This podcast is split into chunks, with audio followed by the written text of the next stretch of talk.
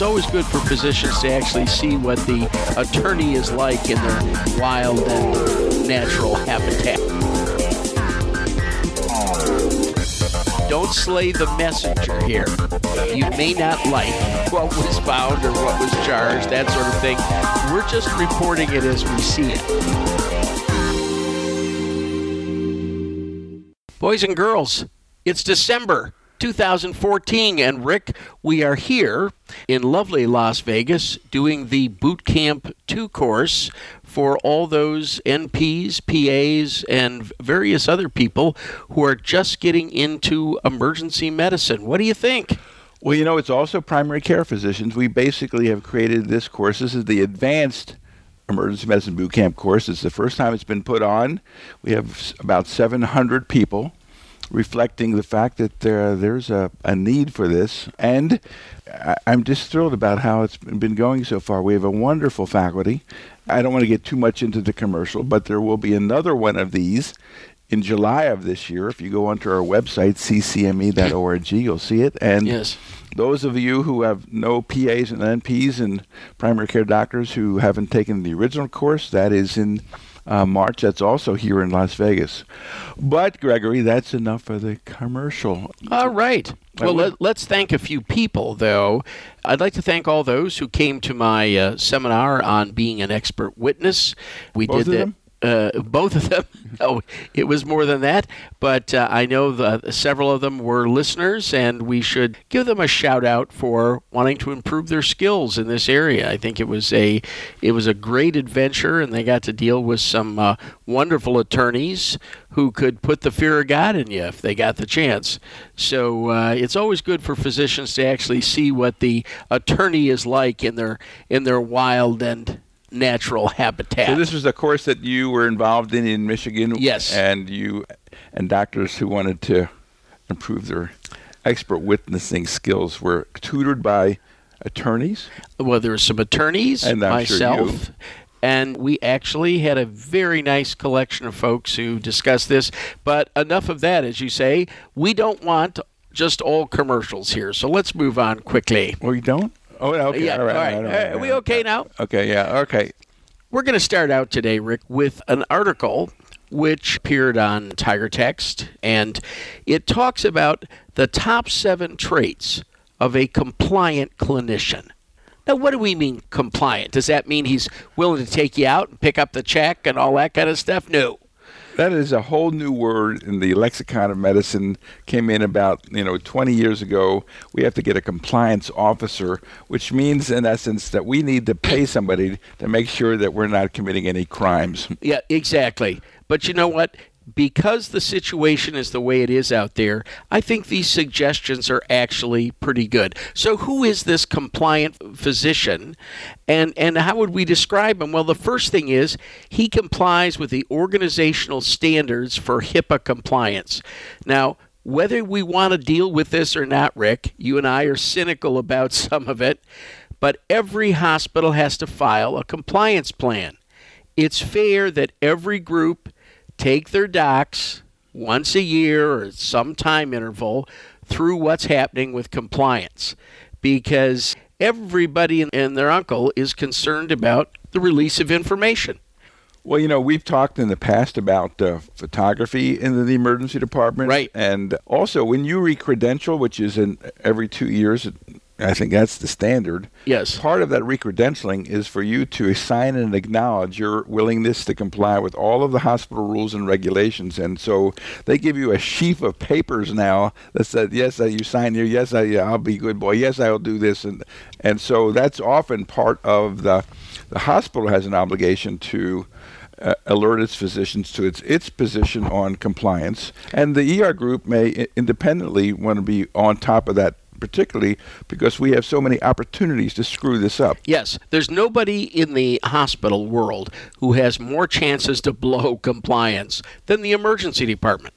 We got people coming in, people going, doctors calling in, consultants calling in. What are you going to do with all this stuff? So the second thing they suggest is the excellent compliant physician knows when to consult their organization's privacy official.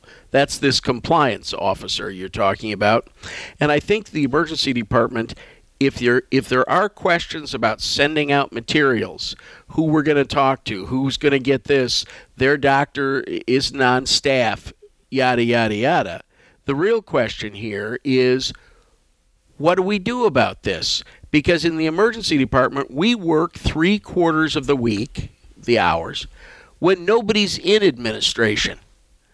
You know, they're in administration forty hours a week, pretty much. What are you going to do on Saturday night at midnight when you've got to send information some somewhere? Who do you check with? And I think that we've got to have some sort of policies in the department that allow us to not have to call that official that night. Well, you know, even the smallest hospitals have some administrator on call. It may not be the, it's not likely to be the compliance officer. Right. These people need to know how to run the hospital. So there is this pecking order of uh, people you ought to be calling, and frankly, it, whoever's the administrator on duty would probably be the first guy I would call. And then if they know the answer, fine. If they want you to connect you to the, their compliance person, fine. But at least you're going through the proper channels uh, to seek out this person and their guidance. The next thing they point out is that uh, the excellent compliant physician fosters a culture of compliance. And by that, they're talking about immediately limits the sources for his sending out information or or contacting folks.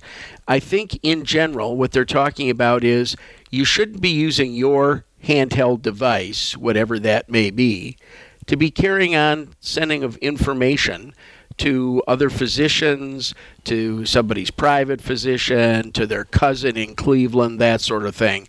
We need to limit the sources. We need to have a record of it. We need to have something where there's no chance of information, or essentially no chance of information, getting out and about. So it really is a different compliance culture that they're talking about today than you and I grew up with in um, in in medical school in the late sixties and seventies.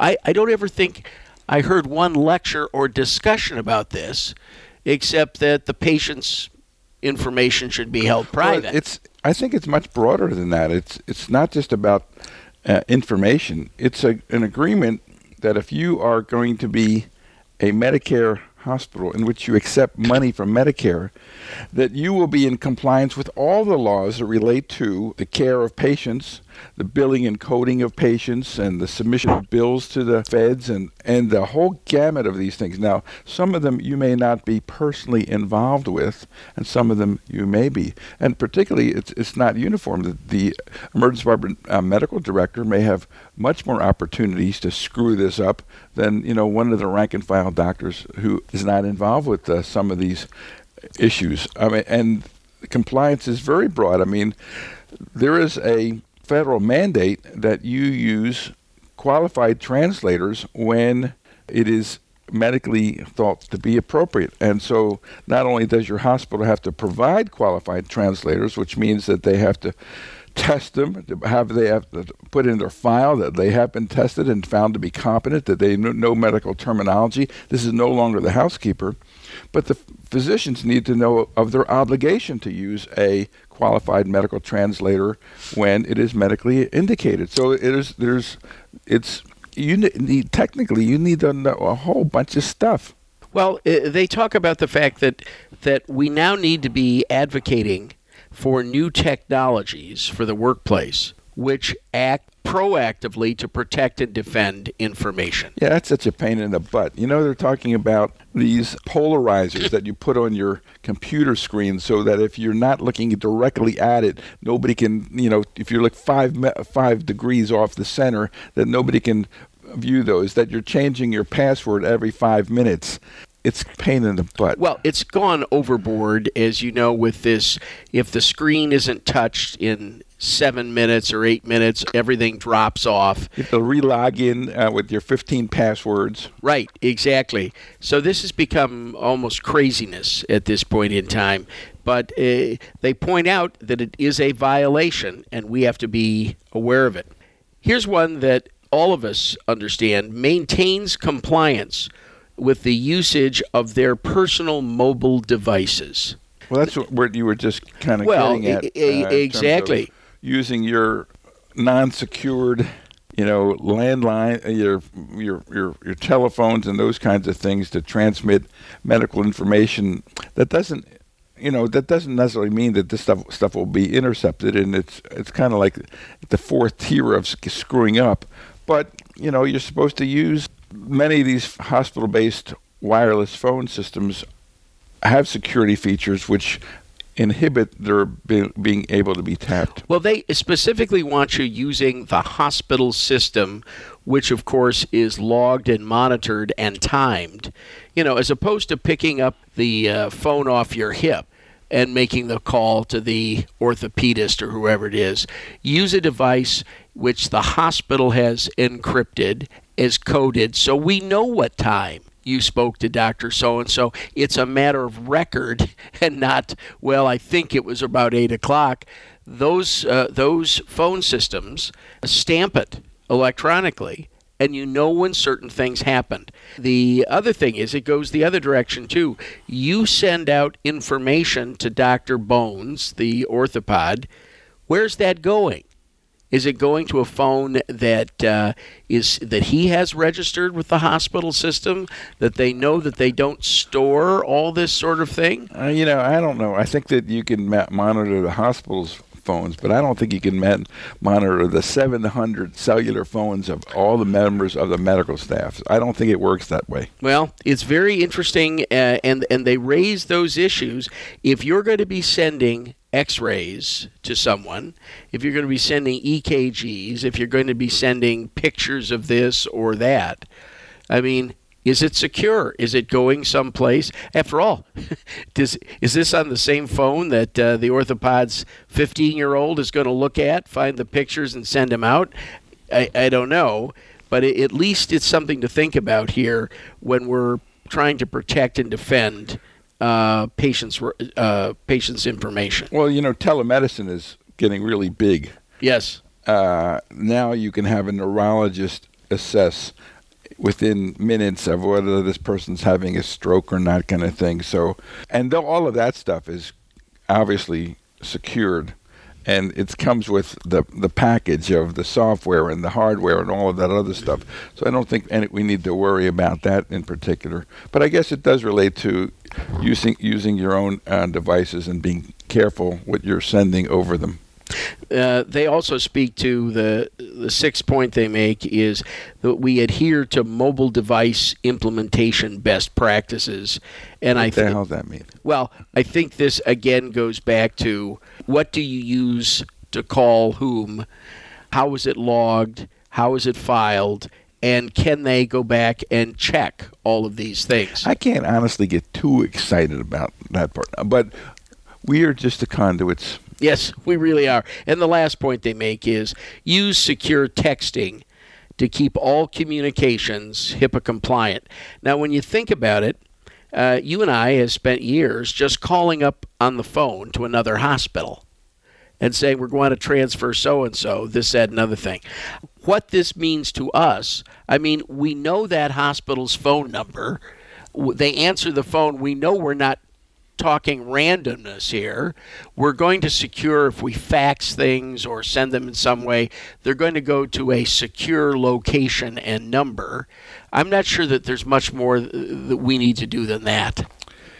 No, I would prefer to view this as, uh, yes, telephones and electronic transfer of information is one element of compliance, but I'm actually more interested in Yeah, uh, a much broader view of it. As an example, there's this business about the Office of Inspector General has slapped the hands of the um, Medicare because of its failure to appropriately audit charts that are electronically generated for what they call cloning, which is the cutting and pasting yes. from one chart into the other, uh, with the attempt to suggest that that was originally done by you and it represents your work when it was actually somebody else's work. Uh, that stuff is considered to be a, a no-no. And yet with electronic medical records, it is easier and easier and easier to do that. Uh, so, and there's also this issue about, frankly, upcoding. There was a great investigative report in the New York Times uh, two years ago where they were able to show that uh, the number of level five billings in emergency departments were soaring, literally soaring, and were able to link that, at least in some hospitals, to the installation of electronic medical records, which allowed all of these macros and this and that to create records bigger than life. And then when the C E Os were asked about how come your level fives went through the roof when you installed it, they said, well, we're doing better jar- charge capture now than we were before, uh, or the patients are sicker now than they were a, about a year ago when we yeah, saw them. That's you know. exa- well, uh, Rick, whether you know it or not, the, the federal government has released this week some of their fraud investigations, and I don't like to talk about this publicly, but Michigan led the list. Congratulations. Of of all those people when they went back and said, you know, this is this is probably fraudulent billing. We're number one at something, damn it. We may have cold, terrible winters. We may have uh, aging, rusting auto plants. But by God, we can upcode with the best of them. Well, you know, and we were number one. You and I remember times back when there were major, major, major attacks on um, multiple E R billing companies for upcoding, oh, systematic I upcoding. Remember it painfully. And, yes. And the issue was that, yes, they were systematically upcoding. They were proven to systematically upcode. And all of the money that was paid out went to, not the billing company, it went to you. Yes, exactly. You were the one who was overpaid. So it was it was a very interesting. A lot of hospitals and E R groups were sweating it back then. Now, I think it's more difficult to do it now, but I see the rebirth of, now this is not, this is, Prevent, presenting charting that makes it look like a level five. So, you know, that is also fraudulent. It's just not upcoding. It's it's up-documenting. And when you look at the up-documenting, it may be that it links up to upcoding. But the fact of the matter is you cannot make a level five out of an ankle sprain. Doesn't I don't care what kind of history and physical you did. An ankle sprain is an ankle sprain. And, and and there's going to be nothing we're going to do to change. There is an ethical and moral base here. There is. That that at some point in time, you're not going to get five hundred bucks for a sore throat. And and, and we're I don't know what we're going to do about this, but it but the feds are now looking more carefully. The problem is when the when the record is manufactured with the push of a button. Uh, you can make something which is a two-bit nickel-dime disease look like something that's big time. Although to be to be straight, a level five is created by the amount of data that needs to be assimilated, the uh, treatment, multiple treatment options, the risks associated with those treatment options. Those are the major determinants of level five, not the fact that you did an eighteen element family history, social history review system. So that medical decision making is really the dr- driver of what the codes are.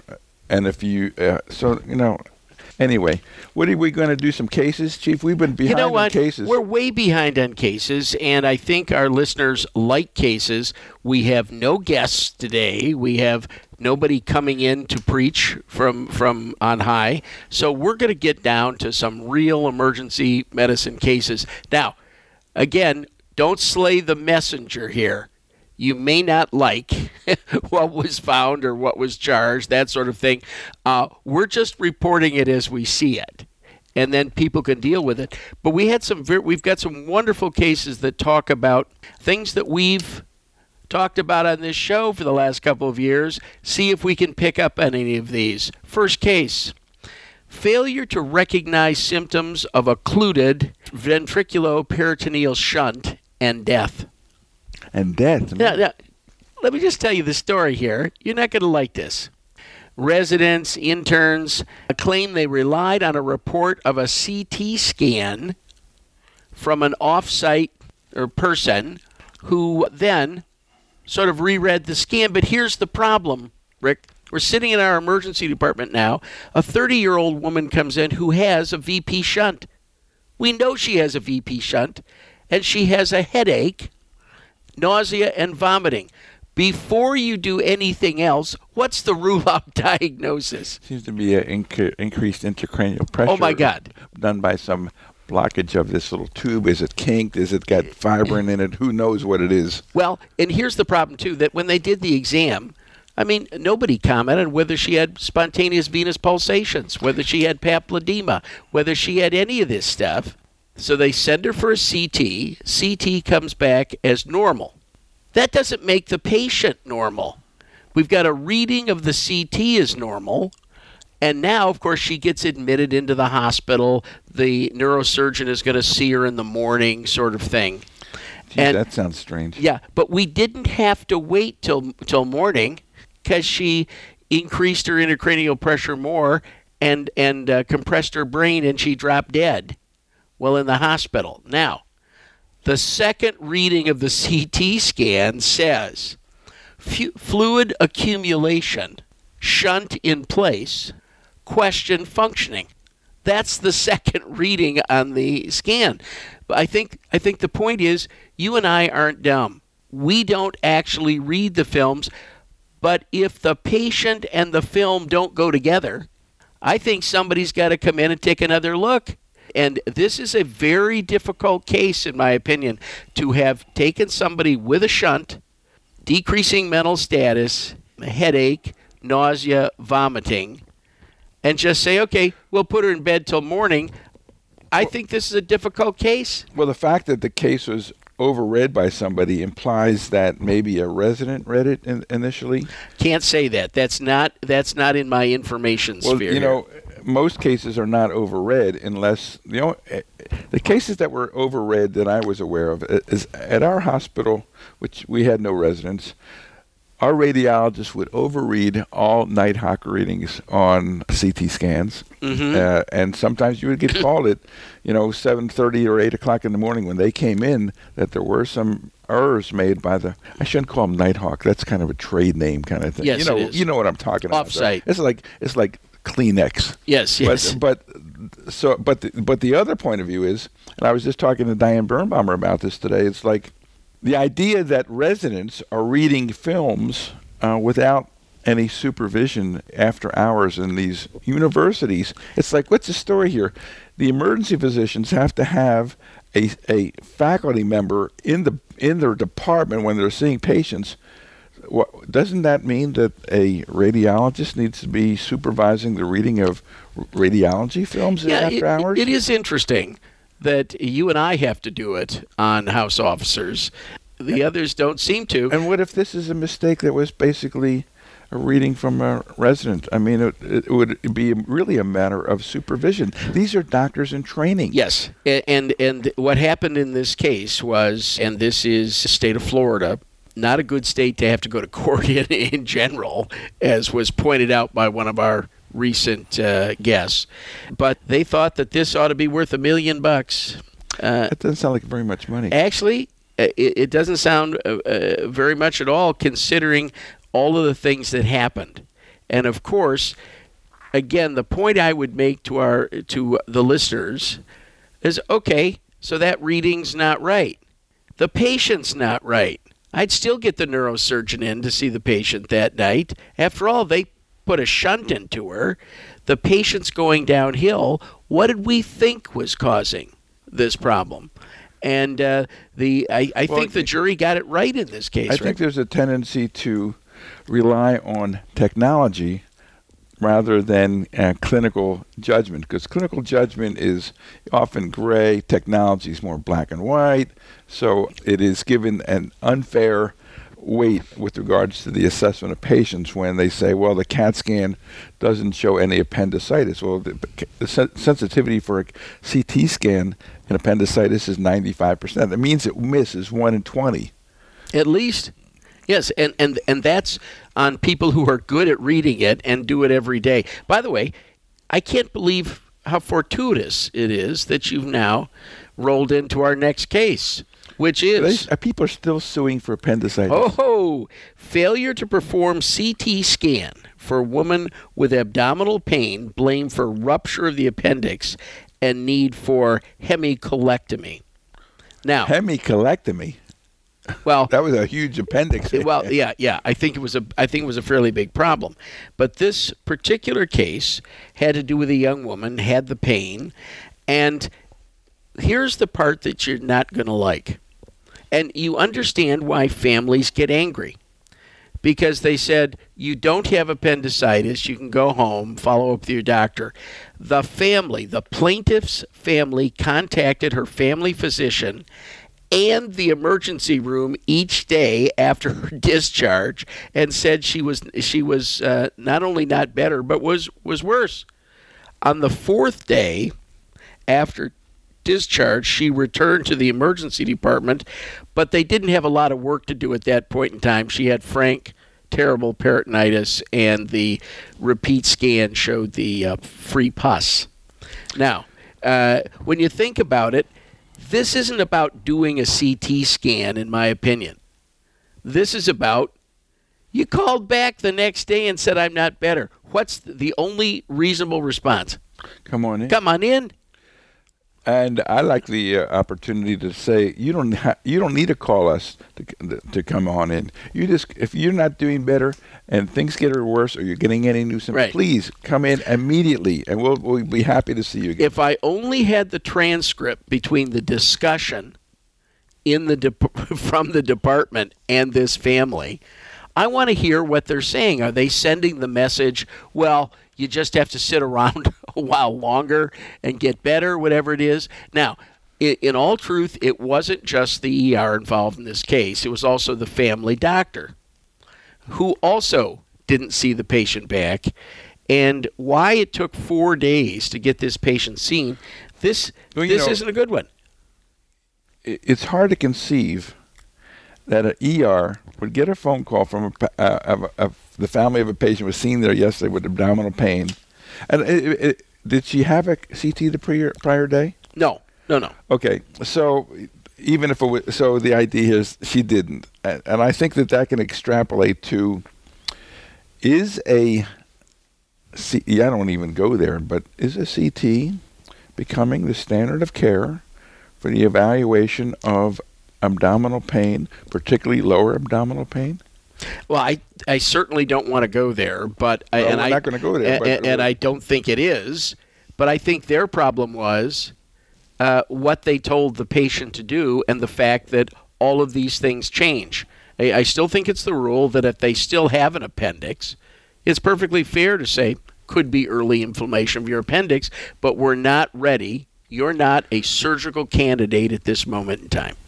Well, you're the one who determines the standard of care when you testify, and yes. So basically you're not going to say that a C T is the standard of care, and because a C T was not done, that this was substandard care. I, I'm not going to say that. There's certainly people who did.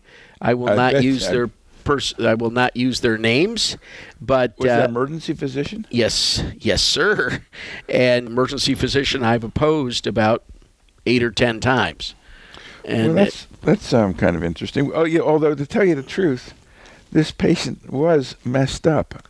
You know, they were to have half their colon removed for a simple appendicitis kind of thing. It started out obviously simple. Yeah. Could, yep. Yep. And I would honestly be kind of annoyed if it happened to a member of my family.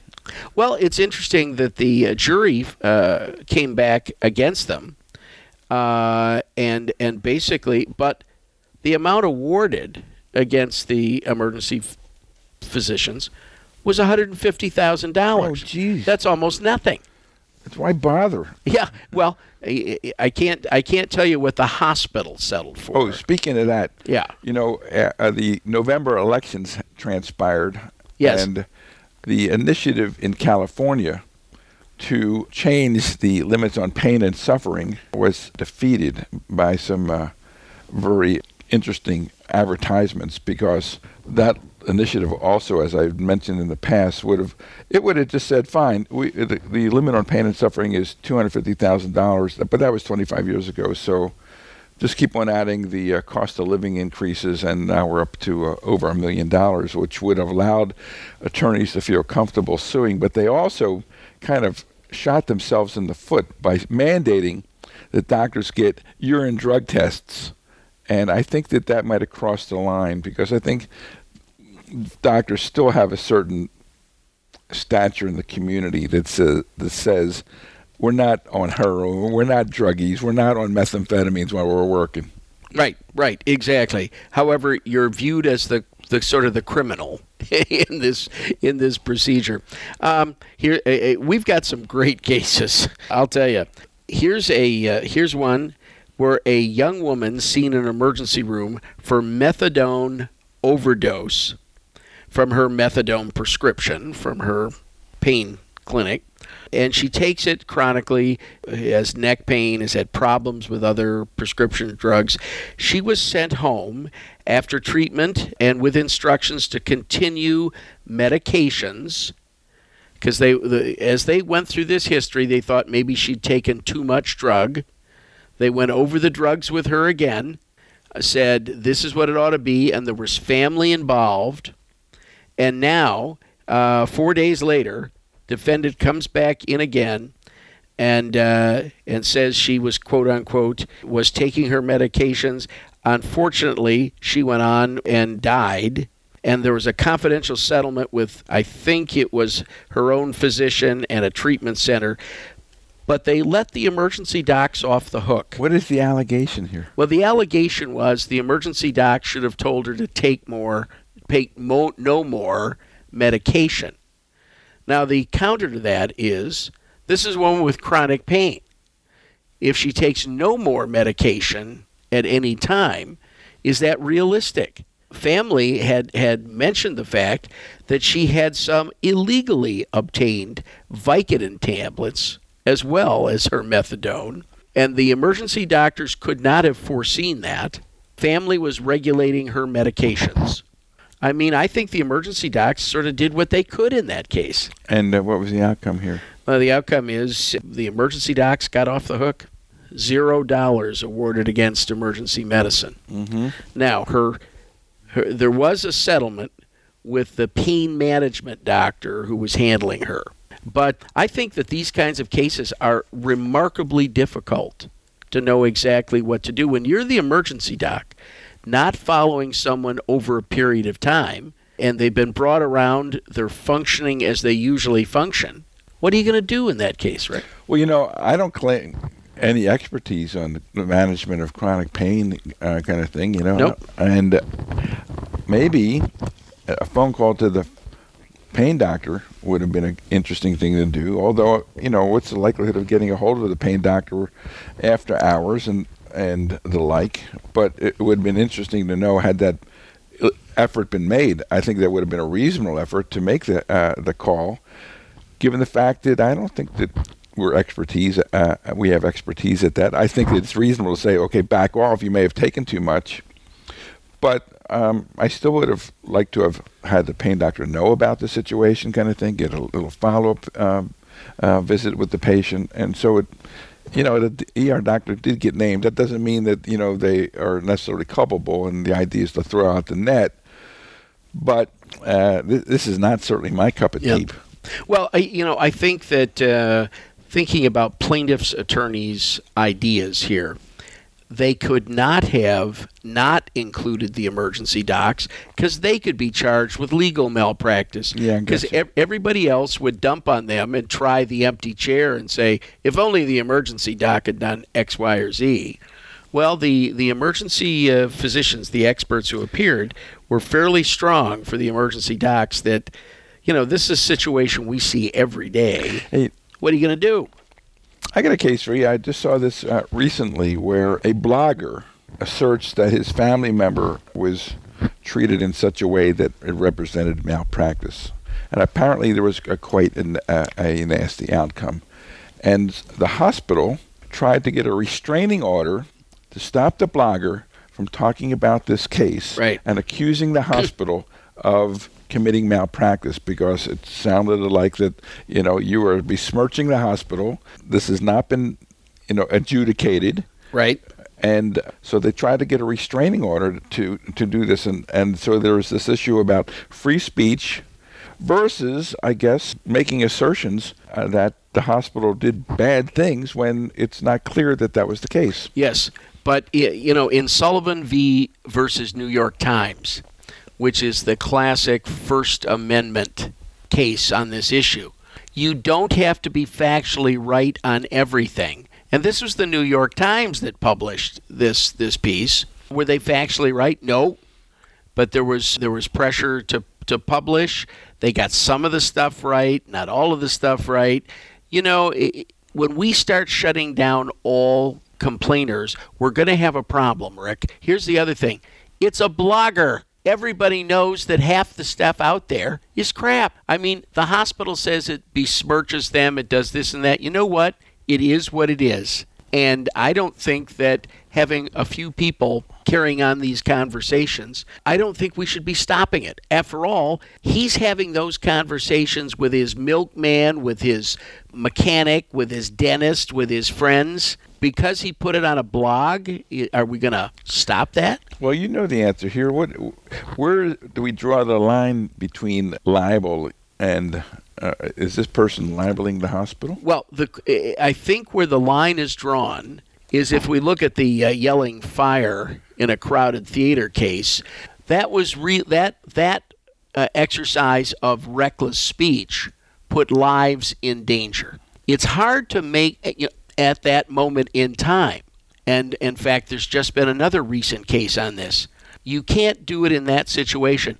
But I think it's hard to state that they're calling into question that hospital actually puts other people's uh, immediate life in danger. And the, the answer to speech is more speech. The hospital can get on the blog, if they'd like, and say, I'm sorry, you're factually inaccurate in the following areas. And I, let us set the record straight. Now, you don't want to play that game all the time, but... You know, I'm pretty much a libertarian. I don't want to see us shutting down criticism, as unreasonable as some of it might be. I think we have to let this stuff go on. Okay. All right? All right. That or, or you can be the Chinese and beat them all up and shut down websites and stuff. But, I mean, I think we'd rather have a, a more open discussion. But but you've raised an interesting question. What if they are decided to list on their blog how to build roadside explosive devices? Where does that where does that limit come? And I think I think that's a harder question. Uh, that's probably a harder question. But there are people who are doing it, Rick. Uh, we we don't. One thing about Risk Management Monthly, we can't solve all the world's problems. It's just it's just one of those things. All righty, I, I've got. Uh, oh God, we have so many good cases here. Here's one that everybody has seen, or portions of it, and it's a problem. This is a case on failure to note signs of sexual abuse in a seven-year-old girl during treatment for urinary tract infection. Eleven months pass before uh, the ab- abuse really blows up.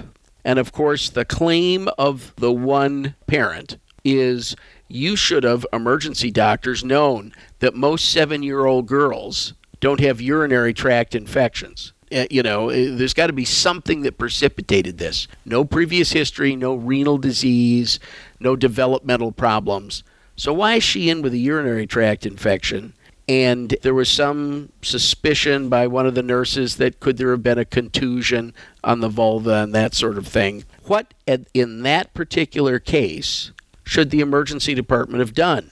And I think this is a very tough call case, because you're go- you were going to see children with some urinary tract infections. Do we go through a litany of questions? Who brought them in? Had she just had the weekend with the father, or the father's brother, I think, is well, involved in this? I think this is probably an example of where they're summarizing a case, but they're not giving all of the nuanced information, because if there's a nurse concerned about uh, noting some uh, potential injury down there, though, you know, that makes it a little different, because I think that, you know, I think a seven-year-old girl's allowed to have a urinary tract infection without, you know, the police being called in. Well, it, it, let me give you the good news here. The jury found f- in favor of the emergency doc that this was not negligence. However, there was testimony by an emergency physician, M D, that every seven-year-old gets gets investigated for child abuse. Man, that's strange. And it was a, I think it's the kind of thing that would make us all just shiver to think that uh, that we would be held at that level. That's that's the standard of care. What about a thirteen-year-old girl? Any minor who has a U T I would then be extrapolated here. We did a paper in the abstracts about a month ago. I think it was from uh, uh, Holland. Yes. Where they developed a program whereby any any parent who came in who was intoxicated, who was involved in domestic violence or suspected domestic violence or similar kinds of things which may reflect on the care of the children, they developed a voluntary program where those children, parents were set up an appointment with a pediatric kind of so- social kind of thing that would then try to ascertain what the environment was in which this child was living. Uh, and they also were, if you didn't go voluntarily, they had a thing, well, we, we, we're gonna, we can we can make you go kind of thing. So what they determined was that a substantial subset of children of domestically abused women or intoxicated parents were being inadequately cared for. However, one of the, it, it, there was a, it was a little circular because they claimed that a child witnessing an altercation be, between their parents was de facto improper child rearing or, or to, the, That's uh, right. to that effect. Abuse or neglect in some way, shape, or form. Yes. Right.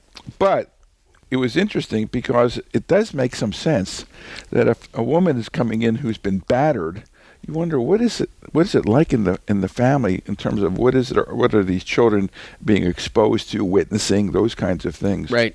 Now I don't know that that would get a lot of traction in the United States of America. Right. But it, it did they did, they found multiple cases that they felt were justified by this policy in the E R. Oh. Any take home from that? What do you think we ought to do? Well, you know, I'm not so sure because I'm I'm really not sure. I don't know that there is a precedent in this country where a battered woman's children are basically subject to surveillance in terms of what their home life is like. Right. Exa- exactly. We haven't gone to that point where we say de facto, uh, res ipsa, those children uh, need to be considered battered at that moment in time, or at least traumatized. Emotionally traumatized. Yeah, exactly. Right, exactly. All right, next case, and you will like this one. It did not come from emergency medicine, but it relates to emergency medicine in, actually, the neurologist was the one who was sued on this case. But it had to do with instructions given to a family when he sent them home from their office. It's no different than sending them home from the emergency department. And this is failure to take proper precautions for a woman at high risk for falls. Now, mm. if you look at why elderly people die in this country, falls is pretty high on the list. You know, it's really interesting. I know a an elderly physician, mentally as sharp as can be, but he's in his late eighties, and um, he now walks with a walker. And he told me, you know, one of my greatest fears is the fear of falling. Uh, and you can envision, because he's not as steady as as he uh, used to be, and things like, you know, getting into the bathtub becoming a challenge. And you're right, falls are nasty. There is the, the mortality, the one-year mortality after a hip fracture. I don't recall the number, but when I did see it, it was like, wow. This is a potentially lethal injury, a hip fracture. Absolutely, because it's not just the healing of that hip. It's it's all the general trauma to the body that goes with it, failure to mend, uh, infection, all the things that can go with it. This is a lot of stress to an old person's body. Well, plus then there's this issue about them being at, falls, uh, at a fall risk, and the hospitals are mandated now to assess all of these people for fall risks. I'm not so sure there's a lot of great ways to do that, but you, you see in the literature multiple algorithms to try to determine whether people are at risk. Well, let's look at the outcome of this case, because he sees the patient in his office, they're released to the family, The family understands the patient has a neurologic condition. So the question is, shouldn't it be uh, on the part of the reasonable family to figure out she might fall? Well, what happened? She went home and within, uh, I think it's within a few days, took a header, uh, gets a subdural. And what's the usual outcome in subdurals in ninety-year-olds, Rick? They don't do well. They don't do don't well. Don't do well. Well, actually, most people with subdurals don't do well, but she's dead. So the real question is, did he have an obligation to involve visiting nurses, to start a, a falls protocol, all that sort of thing on this patient? Now, this is a neurologist. He's running an office.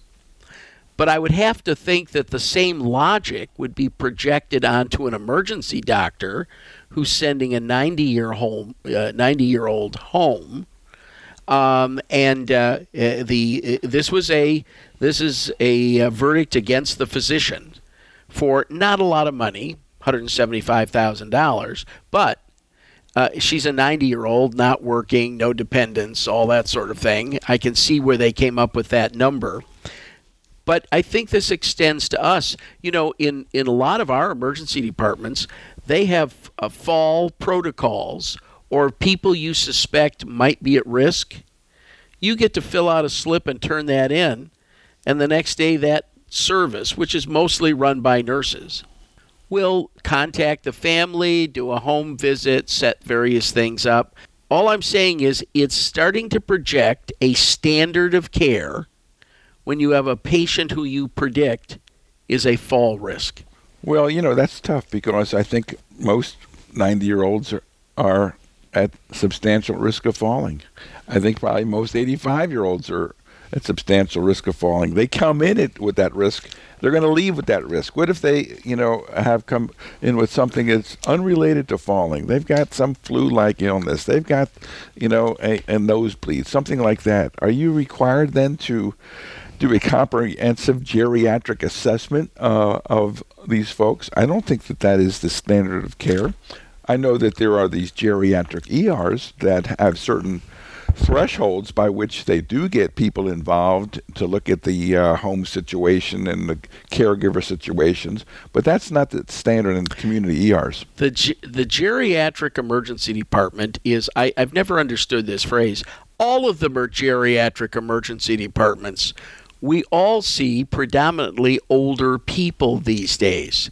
I, I don't know of an emergency department that doesn't see geriatric patients. Well, you know, I, I, I did make a crack or two that didn't go down well with some of our colleagues about I'd like every bed to be soft and have a, and I like every bed to have warm uh, room to have a warm lighting, and I like every bed to have a call button that was easily gotten to, and I like every r- bed in the yard to be able to have room for family, and et cetera, et cetera, et cetera. The things that, the mechanical things that are brought into these geriatric E Rs. But the fact of the matter, too, is it's not just the mechanical a- aspects, it's also the service aspects. And, you know, right. Nurses are trained to try to pick up those people who are, you know, having some issues at home, right. Which our, our nurses may not be. Kind of, so there, so I was a little cavalier about that. And did you hear about that, Rick? I'm yes, sure. I did. Uh, yes, yes, I did. I, I understand that happens. I've got a chiropractor case. And and uh, th- this is just thrown in for amusement. A chiropractor, consensual sexual contact with a woman during chiropractic treatments uh, over a long period of time. Now, the jury did find the chiropractor guilty of taking advantage of a depressed, lonely woman. But it was interesting, they awarded her ten thousand dollars. When you think about it, he probably couldn't have purchased hookers for that much money. It was a bargain. It was a bargain. And, you know, per ejaculation, this may have been a, a, a hey, great... Listen, uh, you think I got letters about the uh, geriatric e- ER. I yeah, think yeah, that, yeah. You know. Okay, well, we're going here. All right, let me get uh, let me get my next case. God, this is a month for cases. Failure to perform tests for cardiac enzymes, troponin levels, for a man with stomach pain. Oh, geez. Death a few days later, And so before we find out what happened here, let's get into some facts. This is a forty-year-old who was doing some work around the house and went to the emergency department claiming a stomach discomfort. Now, where that stomach discomfort exactly is, where does the the the chest end and the stomach, uh, the abdomen begin? Somewhere around the diaphragm, which, as I remember, was is like two or three little layers thick, and there are nerves that go above and below it. So uh, anyway, while he's there, there was no testing for cardiac enzymes, but interesting, there was an E K G run, which was nonspecific. So, uh, and he responded to what would be the one thing someone might give to a patient like this to see if he had stomach pain. I'd give him a G I cocktail. That's exactly what happened. You know, I, actually, it's kind of interesting. As soon as you say the word nonspecific, our friend Amo will, will say, a lot of the stuff that's nonspecific is specific. Right, exactly. Well, the other thing he points out is n- not being able to be diagnosable doesn't mean it's normal. It w- didn't say normal E K G. The other thing is, if you believe it was related to his heart, the doing of one E K G, uh, do, do we have any evidence that that rules it in or rules it out? I, I think that, that that kind of thinking is nineteen fifties well, you know, thinking. I think also that some people think that there is normal E K G, non-specific E K G, and abnormal. Right.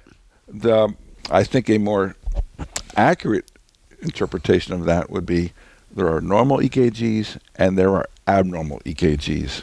Now, that abnormality could be of no consequence, but it's not a normal E K G. Well, the uh, the original chart, by the way, he had been having some quote unquote, it says on the on the thing, stomach flu, uh, because there's no such thing as stomach flu. I understand that, but that's what was on the chart, and he said that's why he had that feeling in his stomach and around his around his uh, epigastric well, you know, region for two days. I really don't like to take the position that everybody who has pain in their belly needs a or discomfort in their belly needs an E K G. Right. I, you know, I just I just don't want to go there. I think that there is some ability to make some differentiation. Is it a gallbladder? Does it hurt under the right subcostal area when you take a deep breath? You know, kind of thing. Right. It, right. I, I they don't need. You know, people say, "Oh, yes, they do need it." I, I, I think we, we overdo that stuff. Yeah, we way overdo it. Unfortunately for this physician, it wasn't overdone. It wasn't overdone. It was underdone. They came back with a four million dollar award in a state which has just about the lowest costs in malpractice of any state in the United States, like Missouri, you know? Alabama, and uh, pretty much in Alabama, you got to leave a knife in the body for them to uh, convict you. But uh, this did not go well. And, uh, ah. Well, isn't this one of these kind of like Monday morning quarterbacking things? Well, you should have done it. Uh. Well, the, the the question is, if you're going to wander into this thing. Yeah, why, I, I guess that's true. See, why that's the problem. E K G? Why do you do an E K G? What are you looking for, pericarditis or something like right, that? Right, right, you know? Exactly. Not it, really. Not really. We're back to one of our other old issues. And remember, we've talked in the past, Rick, about duty to third parties. We said there were two types of third parties. There's known third parties. That's when the guy in your department says, "I'm going to kill Jimmy Jones." And you have an obligation to inform the police that that a threat has been made, credible threat. And then there's predicted but unknown or unnamed third parties, and that's where this one comes in.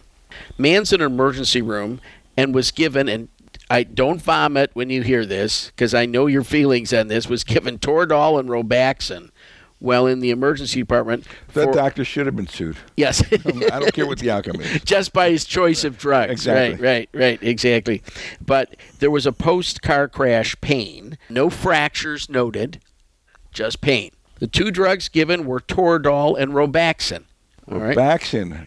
What is, ro- what is ro- bro- bro- Robaxin? Muscle relaxant. I, I, what does it break down to? I'm not sure. I think it's amitriptyline.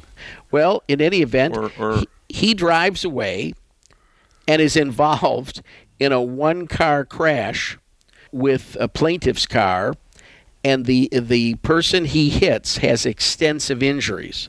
The emergency physician is sued mm-hmm. on a third-party theory, third-party liability, mm-hmm. in that he knew or should have known this patient, because of the medications, posed a threat to self or others.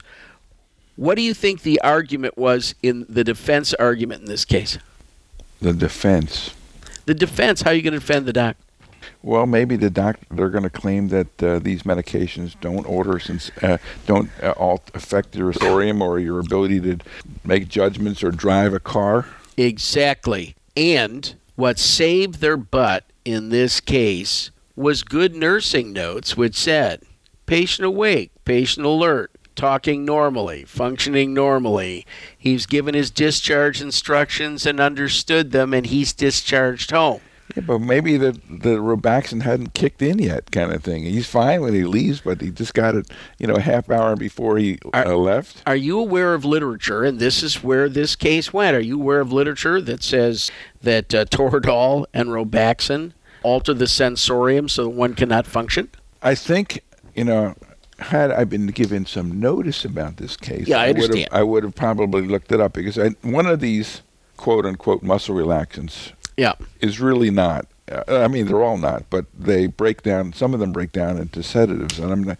I'm not quite sure whether this one is is one. But I would not. I would think that they would not go after this emergency physician unless they had some evidence that it was, because everybody knows that ketorolac is not going to be the issue, so it's the muscle relaxant. And so I would be willing to make a bet that there is some literature that, that says that that drug is actually a sedative.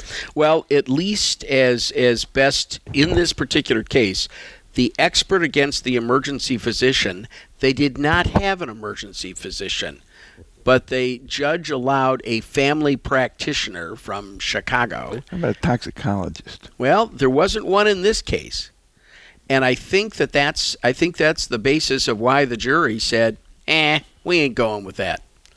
And you can understand that, that that's why the jury went in their favor. Very interesting case from this third-party liability. The person who brought the case was the one who uh, was uh, injured by this man, uh, not the compl- not the patient themselves. All right. Want a T P A case? For a stroke? Yes. Yes, sure. Failure to use T P A for a man with a stroke. Defense claims time had run on the issue and risks made use inappropriate. That's the case, is when do you start the clock as to when a patient is having a complaint? Now, we all know that if you wake up with a stroke, nobody knows when the clock starts. But people are getting T P A for that now. Well, I understand that, but there's no literature base to defend that. Well, not in terms of randomized trials or not, but I think that they're claiming literature that shows these patients are not at increased risk and that they may be getting some benefit. So there's more and more I see written about these wake-up strokes. The uh, patient in this case, and we're talking about Arizona here, was only thirty-five years of age. Wow. Went to West Valley Hospital in two thousand nine with complaints of nausea, vomiting, diarrhea, spinal and shoulder pain, which had lasted for three days. Pain scale was eight out of ten. Oxygen saturation was normal. Temp was normal. Uh, he was given Zofran to take away his nausea and actually felt better. Was going to be discharged home. And he had other medical problems. He had problems with alcohol and a few other things. But then proceeded to stroke out. In the E R? In the E R. So what do you think? Is it, I mean, the, he's finished what's going on. He came in with findings. Now he's got more findings. When does it begin and when does it end? I think it's a very difficult case to know what to do. Yeah, but some of the things that you read off there, diarrhea. Last I heard that, that's not really consistent with the a stroke. I don't think so either. And uh, uh, vomiting. Well, vomiting would might be consistent with a bleed in your head, but it's not associated yeah. with an ischemic stroke that I'm particularly uh, aware of. So basically, But I guess I would be concerned that if this guy's stroking right in front of me, that this is somehow related to the reason he's in the emergency department in the first place. Mm. And if he's in the E R in the first place, there's been some preceding symptomatology that's going on, in, in this case, days? Yeah, days, days. Well, you know, so they get after him because they didn't give him T P A. Yeah. And they said they it's a lost opportunity. Lost to, opportunity. To cure this fellow. Exactly. You're getting good at this lingo, Rick. You've really picked it all up now. The lost listen, opportunity. Listen, even a monkey sitting here for uh, last eight years would pick this stuff up, you know. Ah, uh, me. We have the usual series of P E cases and things like that. I'm not going to go through them because they become repetitious of what we uh, of what well, what's we the do. Story in this case here, the, the T P A case? Oh, yeah. How about the outcome here? A defense verdict felt that there was not. They did not know exactly when the uh, clock started. Uh, the reasonable physician would have not have intuited that this uh, person had a stroke, and uh, so it, it went. This one went in our direction. But you, as you know, it doesn't always have to happen that way. Um, and uh, we did pretty well on this one. Well, even when they go in our favor, it doesn't mean that something did get screwed up. Right, it right, means exactly. It went in our favor. Exactly. Uh, and so there doesn't it, it there are things that can be learned even when we win. By the way, the it's it, while we're talking about T P A cases.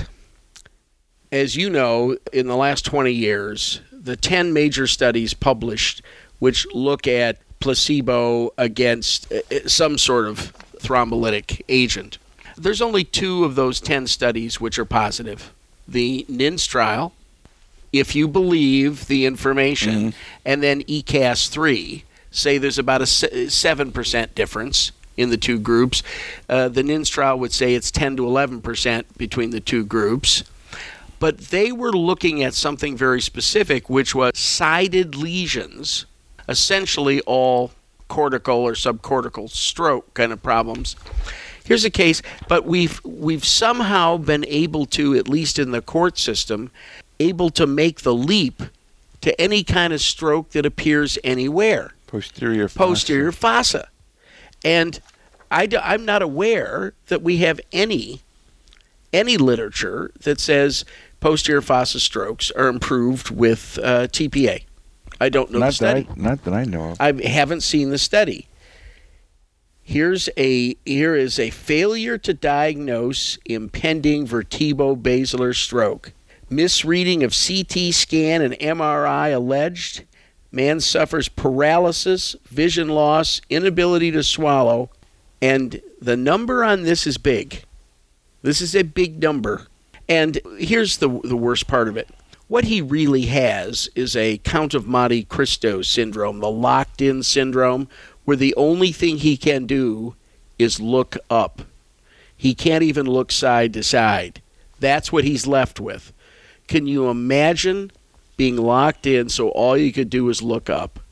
And the rest of his cortex, you know, they have brainwaves off of that that are perfectly fine. I mean, it's a horrible thing. And the allegation here is this person should have had thrombolytic therapy. Thrombolytic therapy. And, of course, you bring in experts from everywhere, this, that, and other thing. And, uh, again, the jury was swayed by the idea that, uh, well, could it really hurt? Yes. Yes, it could. But they were convinced enough to award nine million dollars on this sucker. And if I'd been the emergency doc in this case, I wouldn't have I wouldn't have given the drug. I probably wouldn't even have spoken to the family about getting the drug, since there is nothing, no literature base to defend us giving that drug. Well, it doesn't honestly matter. Once the outcome is, becomes horrible, they're going to say, "Is there an, was, did, was a mistake committed here?" Yeah. God, oh my God. You know, I, I read this case and it just drives me crazy, because how many times are we going to get a case that we think absolutely posterior fossa and, and somebody's going to say we should have given T P A? It's just frightening to me. But I don't know. All right. Well, Rick, uh, give it's, me another one. You want another you case? A, you got another one? Yeah, I do. I got a bunch. I got a bunch of them. Let me get the, the pick best out one. The cream of the crop, there, Chief. You'll like this one. If you're a little boy and you got a lower abdominal pain, what is it till proven otherwise? It's appendicitis or testicular torsion. Exactly.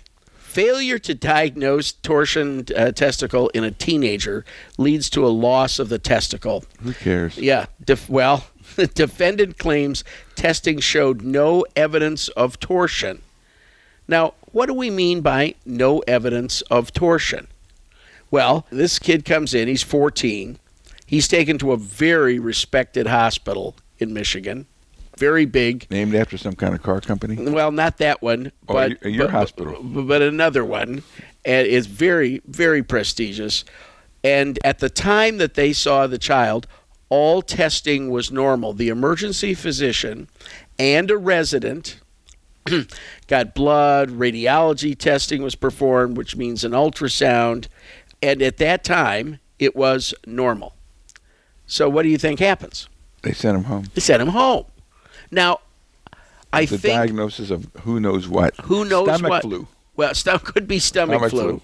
But, uh, and, and now, the plaintiff was seen by his pediatrician almost a month later for his annual checkup. And at that time, he said he thought he was kicked in the groin. Now, I don't know about you, Rick.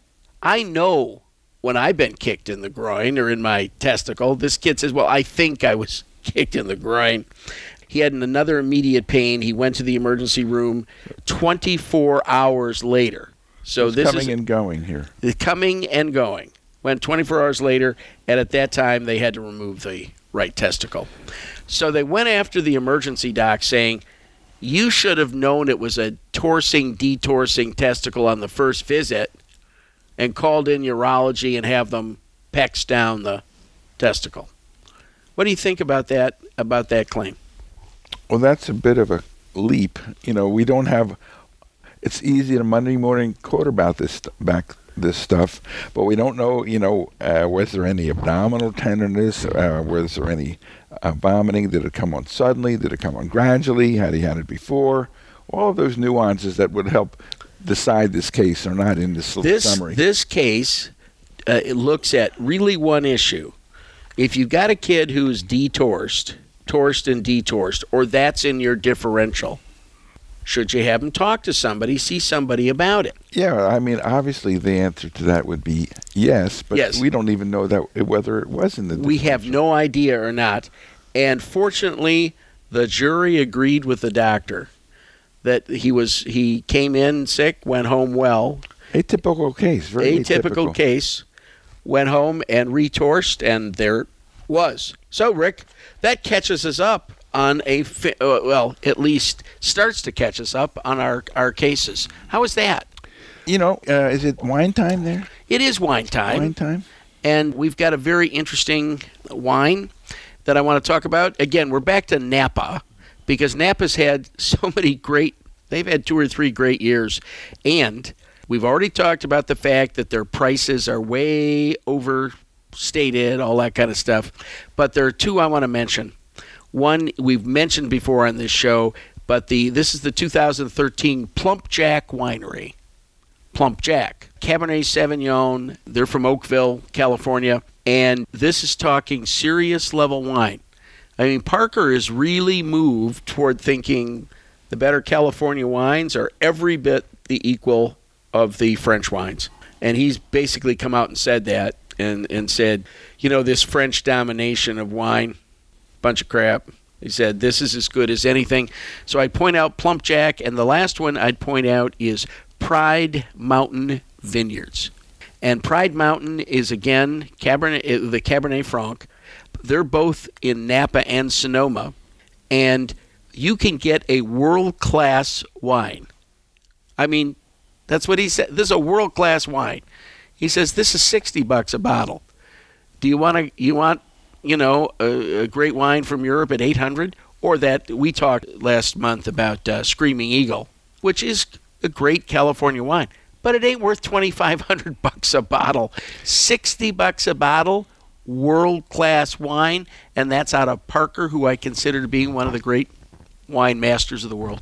Hey, listen, before we sign off here, did you, um, during all of those cases, mention any of the cases specifically by name in terms of the, uh, you know, uh, X versus Y kind no, of thing? No, I did not. Because my poor sister would just have a stroke if she had to get every one of those cases and get the proper citation. So I'm telling you right now, if for some reason one of you wants the specific citation in those cases, you just email us, w r bucata at gmail dot com, and we'll get them for you. But otherwise, don't look for those references in our notes. Yeah, I, I think we've we've come to the point now where we're convinced that we don't need to terrorize anybody by having their name mentioned on uh, risk management. No, I meant monthly. the uh, this is the plaintiff's name. This is, right. You know. The, yeah. No, we've been we've I think we've become very good although about that. I, Rick. I hope that this posterior fossa stroke business doesn't kind of.